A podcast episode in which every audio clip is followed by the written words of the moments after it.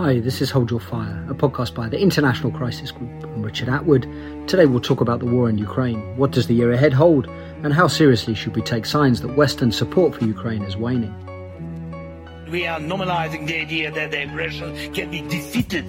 And in this warning, we will be absolutely correct. Because every reduction in pressure on the aggressor adds years, adds years to the war. But every investment in the confidence of the defender shortens the war. We must make it possible to answer the most important question. The, the war will end with a just and stable peace. That was Ukrainian President Volodymyr Zelensky speaking at the World Economic Forum at Davos. Despite his defiant tone, things are looking tougher for Ukraine than they did a year ago. On the battlefield, a big Ukrainian counteroffensive last summer didn't break Russian defences in the way that Kiev and its western backers hoped. With front lines largely static, fighting settled into a war of attrition. Still more worrying for Ukraine are signs that the West is wavering in its support, which has been crucial to Ukraine's war efforts. In the US, aid to Ukraine's become a political football. A package of assistance is stuck in Congress, even though President Joe Biden's administration has wrapped it up with aid to Israel and, as his opponents in the legislature wanted, measures on the US's own border security. Former US President Donald Trump, who now looks likely to face Biden in the US elections in November, criticizes sending aid to Ukraine. This is Biden's national security advisor, Jake Sullivan, talking about the package last month. Congress has to decide whether to continue to support the fight for freedom in Ukraine as part of the 50 nation coalition that President Biden has built or whether Congress will ignore the lessons we've learned from history and let Putin prevail. It is that simple, it is that stark a choice. And this, in turn, is Lower House Speaker Mike Johnson. What the Biden administration seems to be asking for is billions of additional dollars with no appropriate oversight, no clear strategy to win, and, and none of the answers that I think the American people are owed. So, could the West really give up on Ukraine? What happens if the US aid package doesn't get through? And is there any prospect at all for some sort of deal this year between Ukraine and its Western backers and Russian President Vladimir Putin? To talk about all this, I'm very happy to welcome back on Olya Oliker, who is Crisis Group's Europe Central Asia Director. Olya, welcome back on. Happy to be back. So, I want to talk in a moment about what's happening on the battlefield, politics in Ukraine, in Russia, some of the debates in Washington and other Western capitals about aid to Ukraine. But we're recording this on what, Thursday morning? And just last night, just yesterday, it seems that Ukraine shot down just across the border in Russia a Russian military transport plane that apparently was carrying 65 Ukrainian prisoners of war. What do we know about that? Right. So what we know is we got um, reporting started to come in on Wednesday, January 24th, of a plane shot down uh, over Russia's uh, western Belgorod region. So it was a transport aircraft that went down, and the Russians immediately said that the plane was carrying Ukrainian POWs. The Ukrainians said that the plane was carrying Russian weapons. They raised questions. But as of now, it's the morning of Thursday, 25 January. It does sound like there were POWs on that aircraft, Ukrainian POWs. So, you know, there's still questions. But the most likely story that's emerging is that yes, the Ukrainians shot down the plane, and yes, there were POWs on it. And Olya, tell us a little bit about, because what the Russians have said is that these were being transported for some sort of prisoner release deal. This would be the latest of fairly regular prisoner release deals over the past couple of years. Do you want to just say a little bit about those deals? Sure. The Russians and the Ukrainians have been exchanging prisoners of war off and on since the start of the conflict. The very first exchanges were a big deal, and they've continued. These are negotiated directly between Russian and Ukrainian militaries. They're also exchanging remains, right, of people who have been killed that gets less attention. Also, we hear a lot of reports about how Ukrainian POWs are treated in Russian captivity, where the evidence is that they're treated very, very badly. We've certainly heard reports of physical abuse, uh, including sometimes sexual abuse, and then reports of how Russian POWs are treated in Ukraine. Um, early in the full scale war, we also heard reports of abuses, but we've not heard anything of that sort um, more recently. So let's move then to the front lines. And as we heard up top, the Ukrainian counteroffensive last summer didn't make the gains people had hoped. But although the front lines are fairly settled, there's still a lot going on, right? Russia probing Ukrainian defences, plus airstrikes and other attacks by both Russia and by Ukraine. Okay, so what we're probably hearing most about is the airstrikes, air attacks on Ukraine as a whole, including civilian areas, and uh, some particularly intense ones uh, have hit Kharkiv um, in Ukraine's east. But we've also seen Russia stepping up its ground attacks in the last few weeks, particularly in the east and south. It has not resulted in them taking back much territory though reports of progress in a few places in Luhansk Oblast, uh, in Marinka. They're also still fighting over Bakhmut and Avdiivka. But, you know, when we talk about uh, the Russians making progress, we're talking individual kilometers, right? And that's in the east, not so much in the south, where there's also a lot of attacks going on. I think the thing to note about this is this is very personnel intensive fighting. The Russians lose a lot of people for each of these kilometers that they take. And, you know, I think as often happens, they're testing, they're trying to see how far they can get. It's also possible that it's just a standard operating procedure, right? You keep pushing. And also, there have been these Ukrainian strikes on the Russian Black Sea Fleet around Crimea, also in the Sea of Azov, which is to the northeast of Crimea. The Ukrainians were very proud in mid January to have shot down a Russian A 50U airborne early warning aircraft uh, over the Sea of Azov. The Ukrainian Defense Ministry said that this was going to delay future Russian attacks because the aircraft was being used for surveillance and that Russia was going to have to rethink its approach to airborne surveillance because, uh, you know, from there on out it would know its planes were vulnerable. And that's kind of an interesting dynamic over the Black Sea and the Sea of Azov, where Ukraine has been able to take back a good bit of initiative. You know, not so much most recently, perhaps, but, you know, if we talk about the disappointments of the overall counteroffensive, what people will counter with is Ukraine's successes in the Black Sea, where it has ended Russia's capacity to effectively blockade them uh, in fact, pushed a big chunk of Russia's Black Sea Fleet um, and its command to Sevastopol on Russian soil. They managed to damage a pretty big transport ship in late December, right? Every time something like this happens, it gets a good bit of attention. I think what's interesting here is that if the point of the counteroffensive was to cut Russia off from Crimea, that's not what has happened. But Ukraine has been able to certainly complicate Russian operations from Crimea. And I think what's also really interesting here is that with the collapse of the grain deal last summer, this was the sort of Turkey UN brokered deal that uh, got a lot of Ukrainian grain through the Black Sea for some months before Russia then sort of pulled out of it. Right. So without the grain deal, Ukraine has found other ways to continue shipping through the Black Sea, in part because it has broken to a large extent, Russia's military hold on that body of water. It's interesting to understand that dynamic, both because part of that's military, right? Part of that is limiting the ability of the Black Sea Fleet to move about and shoot at things freely. The other part of it is diplomatic. Ukraine had to convince its uh, backers in Bulgaria and Romania other Black Sea littoral states to allow its transport ships to hug their coasts as they move grain. Initially, this was not something that appealed to them because they were fearful that they would draw Russian fire if they did this. But this combination of military success and diplomacy changed the dynamic, and that's exactly what's happening now. And so, some months ago, I think, sort of as the counteroffensive wound down, Ukraine's top military commander, uh, General Valery Zaluzhny, he described the war as a stalemate, and in essence, he said that because of you know the ability for both sides to sort of see attacks coming through drones, you know, other technology, it was impossible for either to launch a successful assault with vehicles, tanks, armored personnel carriers, a mechanized assault. And in essence, Ukraine needed more advanced weaponry if it was going to make sort of gains. Very quickly, President Zelensky rejected that and said the war wasn't stalemated. I mean, what do you make of that exchange? Why is describing it as a stalemate contentious? Okay, look, in chess, a stalemate ends the game, right? Stalemate means neither party can move forward. There's no way out of this. It's a draw. So uh, I can completely understand why Zelensky does not want to call it a draw.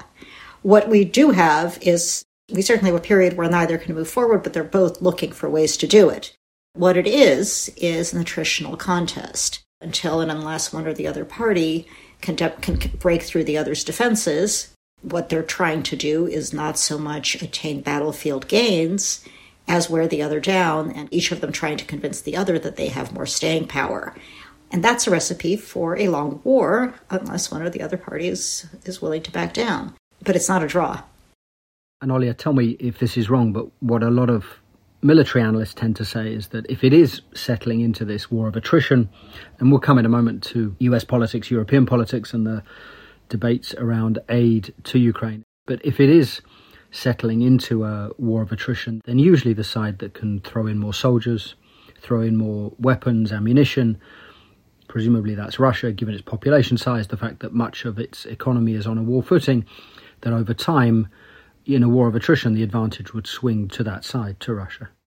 So, Russia is making the case to its own people and to Ukraine and to the world that it has more staying power than Ukraine because it has more people because it has more indigenous military industrial capacity and because Ukraine is dependent on partners who make up for the military industrial capacity. I'll come to the people in a minute. But Russia also, it's had to get weaponry from North Korea and Iran. It can't quite do it all alone.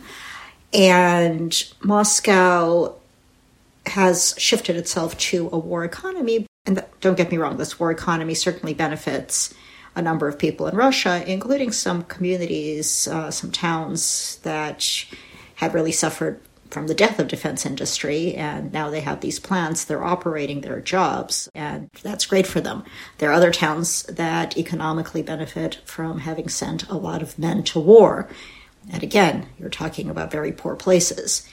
There are also probably some very wealthy people who are benefiting from this war right? So but the question of how sustainable this is for the Russian economy is it's one that's really tough to parse. You'll certainly hear people say that they can do this forever, and you'll hear people raise questions about rising inflation.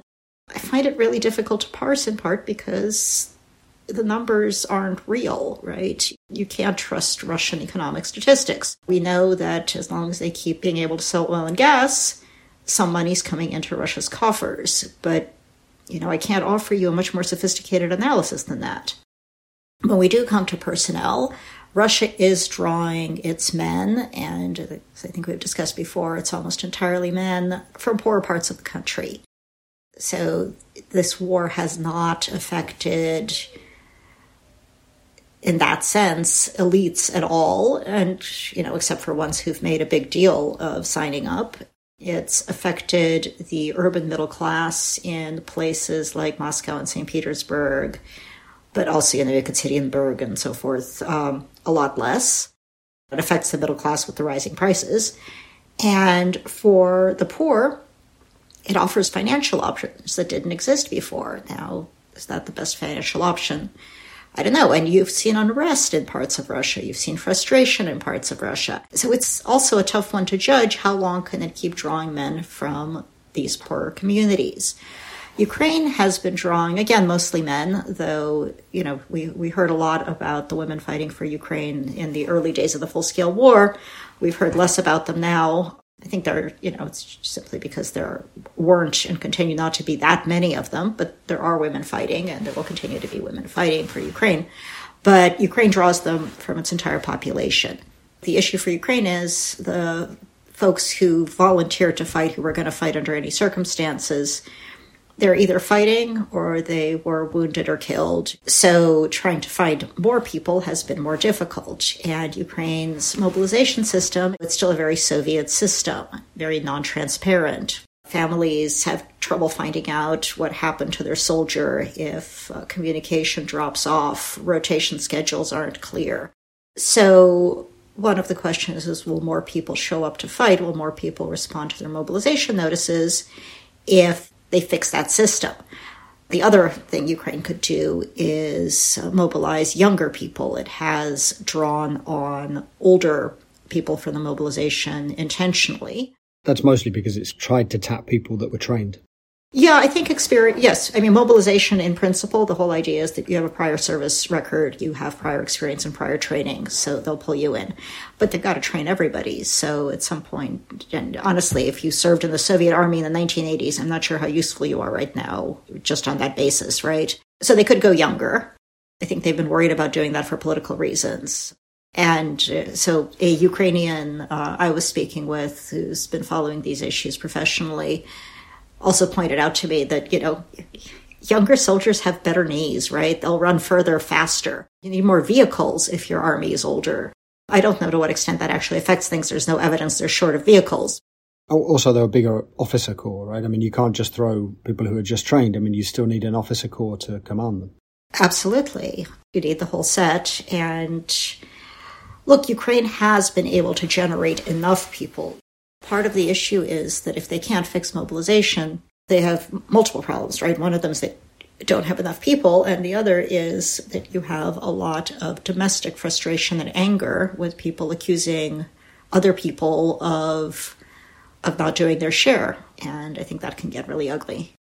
I want to ask one more in a moment about Russian politics, but just staying with Ukraine, despite the challenges of mobilization that you talked about, this sobering picture that you present, all reports suggest that Ukrainians are still determined to fight, right? I mean, the country's independence is at stake, their identity, and certainly when you hear Ukrainians, Ukrainian leaders in the media, you know, we heard President Zelensky up top, the message that they will continue to fight is clear, even as the war grinds on, even as Russian missiles hit Ukrainian cities that is definitely what we're seeing from public opinion polling or from surveys of the uh, population.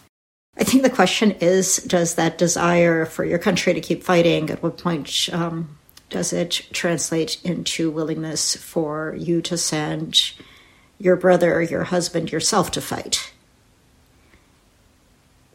And if Ukrainians are willing to fight, they just want a system that is more transparent, more rational, that trains people adequately, etc., then they'll be okay. I also think it's important to understand public opinion shifts and people lie to pollsters. So, you know, we do see changes in public opinion, not so much in support for the war effort, but in attitudes towards the government. I mean, that's normal and to be expected. Ukrainians understand that I think for the most part, most of them understand the difficulties of attaining a military victory against Russia that would get them back all of their legal territory. But they also understand, I think, that for now, there are no other options than to keep fighting or surrender.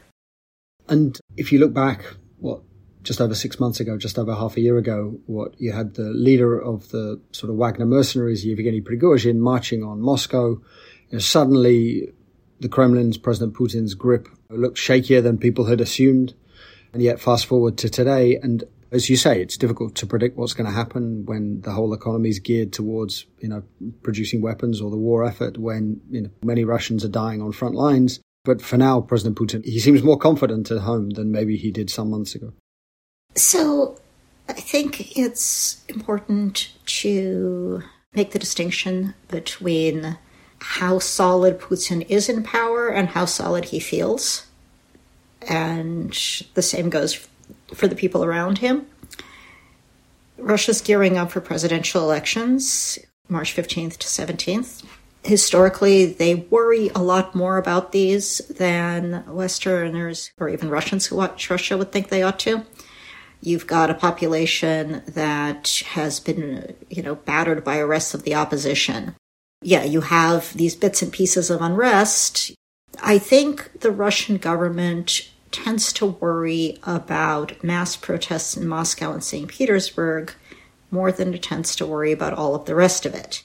I mean, the whole Prigozhin thing was treated more as a case of personal disloyalty right, than an actual threat to the state. But it was an actual threat to the state. It is amazing that an armed force was able to get so close to Moscow, was able to shoot down Russian aircraft. And yes, they killed the leadership of it. Somebody killed the leadership of it, right? The plane crashed. But that doesn't answer the question of how was this possible in the first place? And if it was possible once, is it possible again? So people will tell you Russia is brittle, you know, strong but brittle. Um, and it's conventional wisdom, but I think it's right. Putin is absolutely in charge. Could something break that? Yes. Well, it, would it be very difficult for it to do so? Also, yes.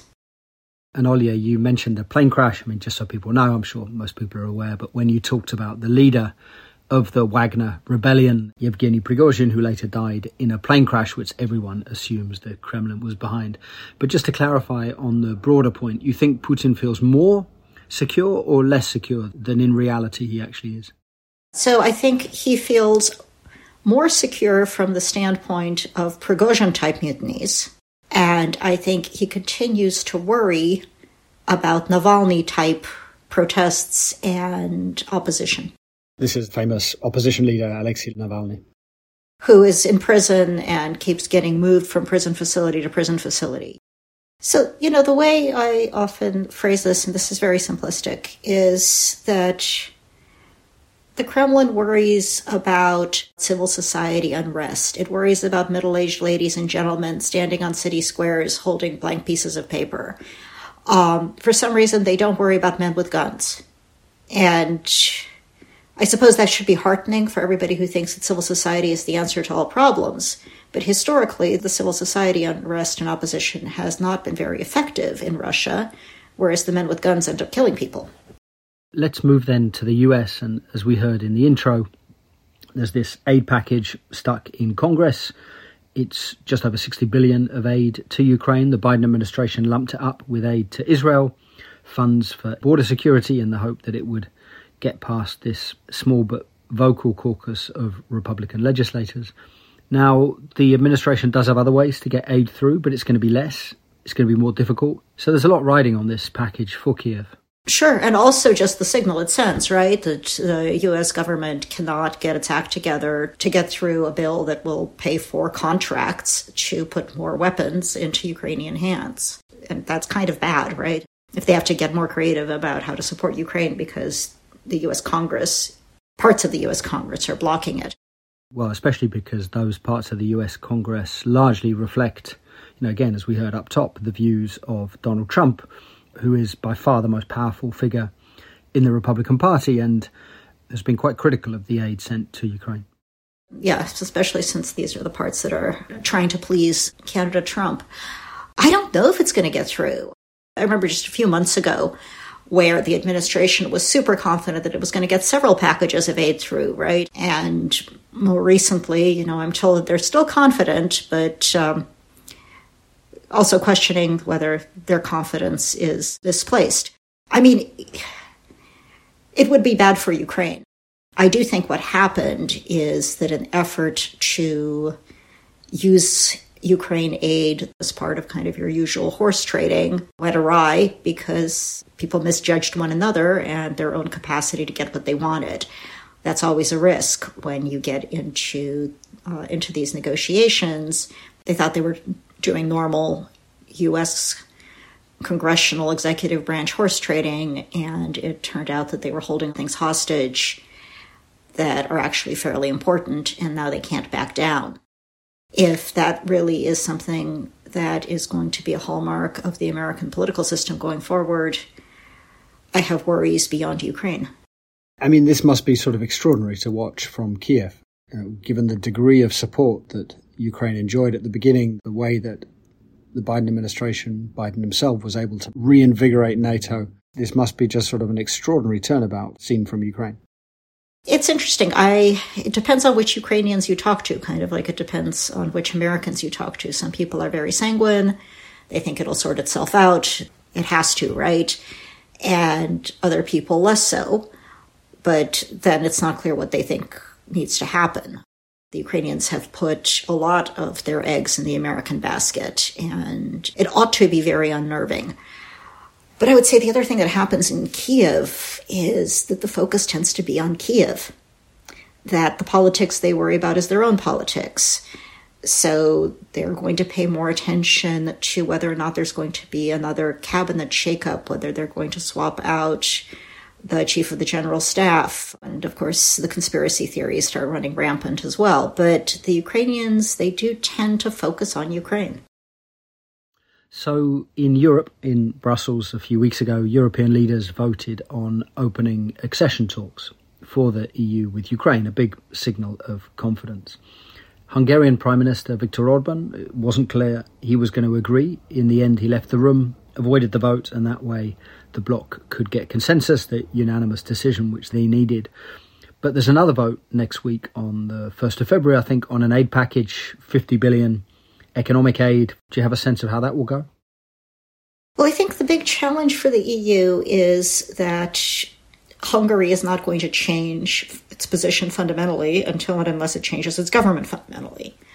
And, you know, you'll hear people argue that they're basically just trying to extract everything they can from the EU, the Hungarians, and you'll hear people that argue that Hungary just has a different threat perception.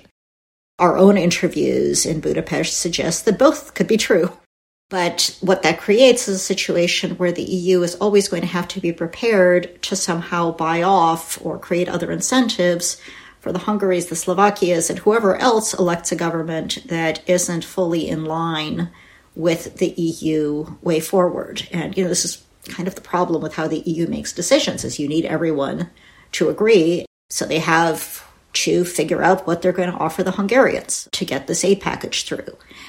Uh, can they do it? Probably, but they've set themselves up for continuing to have to do that. And so in Europe, and Olia, tell me what you think of this, but in Europe, maybe also among the US's Asian allies, there's a lot of understandable trepidation about what the potential return of Donald Trump might mean. And first, we should say that obviously there's a long way to go between now and November. By no means is it certain that he'll be the next president, but there is a chance that he returns, and a lot of worry in Europe about what another Trump presidency might mean for European security, for the war in Ukraine. But for all the worries that European leaders express, they don't seem to be doing much to prepare. They haven't really what ramped up the ammunition supply lines in the way they could have done. They haven't ramped up the supply lines for other weapons. There seems to be sort of a lot of fretting but maybe not a lot of action. Is that too harsh? So Europe moves slowly, right? And some of it is about having to get all of these countries on board for any kind of decision. Uh, some of it is bureaucracy and the systems that exist. I mean, I have to say, when I realized that the problem with production wasn't capacity, it was the absence of long term contracts. I spent a good bit of time just blinking in confusion. Like, I'm sorry, why can't you sign a long term contract?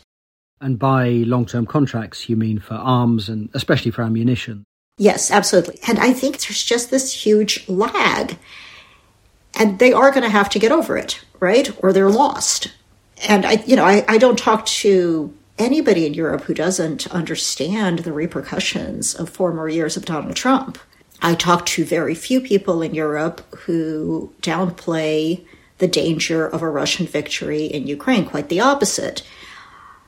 But then you kind of ask about long term contracts, and they're like, yeah, you're right, which isn't very satisfying. You are seeing some movement. Look, um, Europeans, the Germans, for example, are willing to do things Americans aren't, such as actually begin uh, defense production jointly with the Ukrainians in Ukraine. So you have to give them credit. Where they can move, they're moving, but there are a lot of systems that just seem to move slowly. So there's a sort of scenario where the US bill and US support goes through. The 61 billion, I think, uh, of, of aid to Ukraine goes through. The European money goes through certainly in that scenario, it's very hard to see Russia taking more Ukrainian territory. Whether Ukraine can take back the territory that Russia now holds or parts of it is still unclear.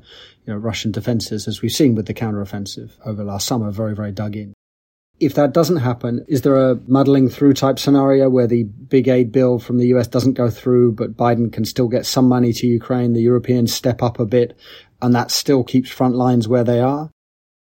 So, the combination of Ukraine's mobilization problems and its continued gaps in weaponry together push for it to go on the defensive. It needs less weaponry if it's on the defensive. It has time to train up more people. It needs that break, which I think is another reason talk of a stalemate isn't quite right. Ukraine needs some time. You cannot keep pushing with the resources you've got. You need to just hold the line. You need to make sure your defenses are solid, and then you can figure out where you are and where you might be able to break through and what would make the most strategic sense. Um, and the advantage of that is it is less ammunition intensive. So you could get through with the stuff that's still in the pipeline. And there's a lot in the pipeline. If you kind of look at the data that's available on what's been promised to Ukraine, you know, you'll see like eight of X system. I mean, this is looking at the US, for instance, uh, US uh, aid committed. Okay, so two of them have been sent to Ukraine, and six of them um, they're committed in the sense that there's a contract with a U.S. defense firm to build them, and they'll show up in six months or 12 months or 18 months or however long it takes to build them. So there's a good bit of time, and then you can kind of see what happens. Maybe you could get more money, and maybe the Europeans can pull it off. So I think that's kind of the scenario for if the money continues to be a problem. And that muddling through scenario, how does that play out in Ukraine? And what does it mean for Ukrainian politics, particularly after you know, some of the disappointments in the counteroffensive, in some ways, the fact that Ukrainian leaders haven't prepared people for a long and grinding war. I mean, we do have, there are issues with Ukrainian domestic politics. Uh, the Zelensky government's fears of losing power, you know, a lot of the spat between him and Zaluzhny is about concerns that Zaluzhny does very well in public opinion polls. Uh, he's very popular, people like him. But Ukraine also muddles through. The important thing is what goes on on the front lines. Now, I think another issue is if some of the aid doesn't come through and Ukraine starts having trouble paying salaries, um, that's tough. Ukraine actually had some economic growth over the last year, but all of that is dependent on foreign aid. So I think it's important to keep in mind that just how important the economic support is. Could we talk about prospects for a ceasefire? or something negotiated. So in December, the New York Times reported that the Kremlin was maybe more open to peace talks, in particular to a sort of land for peace deal, more open to compromise at least than people thought. The general assumption, I think, was that for the Kremlin, the war wasn't primarily about the Ukrainian land that it controlled or that it claims to have annexed. So that's basically four regions Donetsk, Luhansk, Kherson, and Zaporizhia, although it doesn't actually control all of those. But it wasn't for the Kremlin primarily about land. It's more about having a pliant, maybe even a demilitarized Ukraine, a more pliant government in Kiev. It's about Ukraine's surrender, in essence, to Moscow's will. So even if there was some sort of ceasefire, Russia would use that then to prepare to take more of Ukraine. Plus, the argument goes the Kremlin might then be emboldened to take parts of other countries in its neighborhood. But the former Russian officials close to the Kremlin that the New York Times story cited suggested that actually Putin would potentially settle for some form of armistice, and that might leave what's left of Ukraine, the 80% or so that Russia doesn't control, as a sovereign, independent state able to chart its own future, make its own decisions about foreign affairs, whether it joins the European Union, for example, or NATO, notwithstanding all the difficulties of doing so. Now, obviously, no one wants a precedent of Moscow gaining land by conquest, and Ukrainians themselves would have to accept such a deal. But leaving those aside, what do you make of the New York Times story's assessment of the Kremlin's calculations? So the Russian line has been that they're open to negotiations all along, except that there's a second clause to that, right? They're open to negotiations under the new conditions, and the new conditions mean that everybody has to accept that they are cl- claiming a big chunk of Ukrainian territory. And I think we also make a mistake if we think the territory is all they want, because the demilitarization, the denazification, I think we now mostly translate as um, eliminating the notion of the Ukrainian nation, right? Ukrainian language, Ukrainian culture, Ukrainian history, to say nothing of the uh, Ukrainian government as it is. So those things are still what Russia comes in with to any talks. But the Russians say they're willing to negotiate. And then, of course, if you dig a little deeper, you then come to the well, the Russian position is we're willing to talk as long as what we're talking about is your unconditional surrender. Um, then the counter to that is well, everybody goes into a negotiation with maximalist positions. The point of the negotiation is to shake out something that's acceptable for everybody. The problem is that the Russians they're coming in with conditions, right? We'll talk if you accept these things that we demand, which aren't even realities on the ground because they don't control all of the territory they claim. Now, what was interesting over the last couple of months is that uh, December article in the New York Times was that it suggested the Russians had more give in their negotiating position than most of us had previously heard. What I am starting to conclude is that different people in the Kremlin orbit will tell you different things about negotiations at different times. And that's part of their negotiating strategy. I still think that it's always worth exploring any opening for negotiations. That doesn't mean that you send the Ukrainians to sit down and negotiate, right? And indeed, the Russians aren't actually asking to negotiate with Ukraine. Uh, what the New York Times story suggested and what other reports say is they want to negotiate with the Americans, and that presents certain problems. In some ways, it's easier for the Russians to talk to the Americans, not necessarily to make deals, but to explore possibilities. Can the Americans negotiate on behalf of the Ukrainians? No. Can they send messages back and forth? Sure. Uh, so I think it's always worth kind of testing these waters. But you know, the other thing we've seen is the Russians reject American efforts to get arms control and strategic stability talks back on.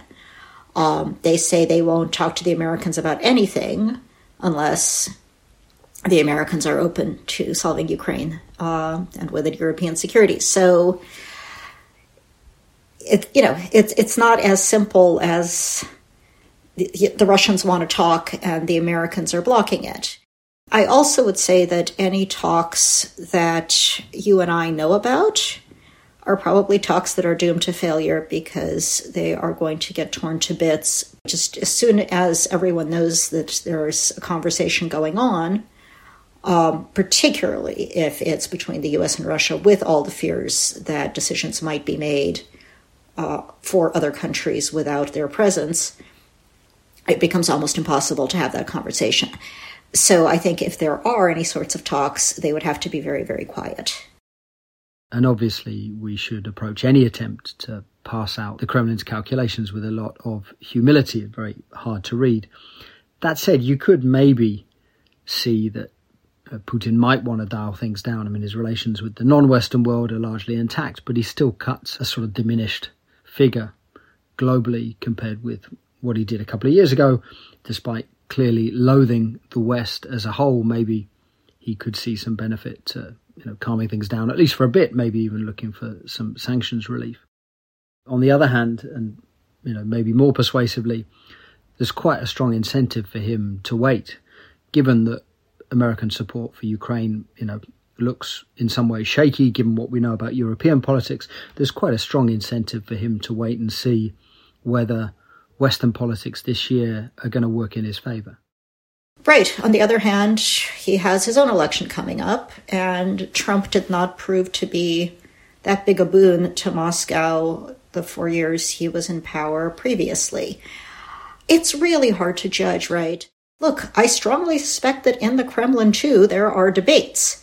There is one person who makes all the decisions in the end, but there are different viewpoints. And until that one person finds the decisive way forward, they're going to keep debating. And when they communicate with Westerners, they're going to transmit their own view of things. Olia, thanks very much for coming on again. Always happy to join you.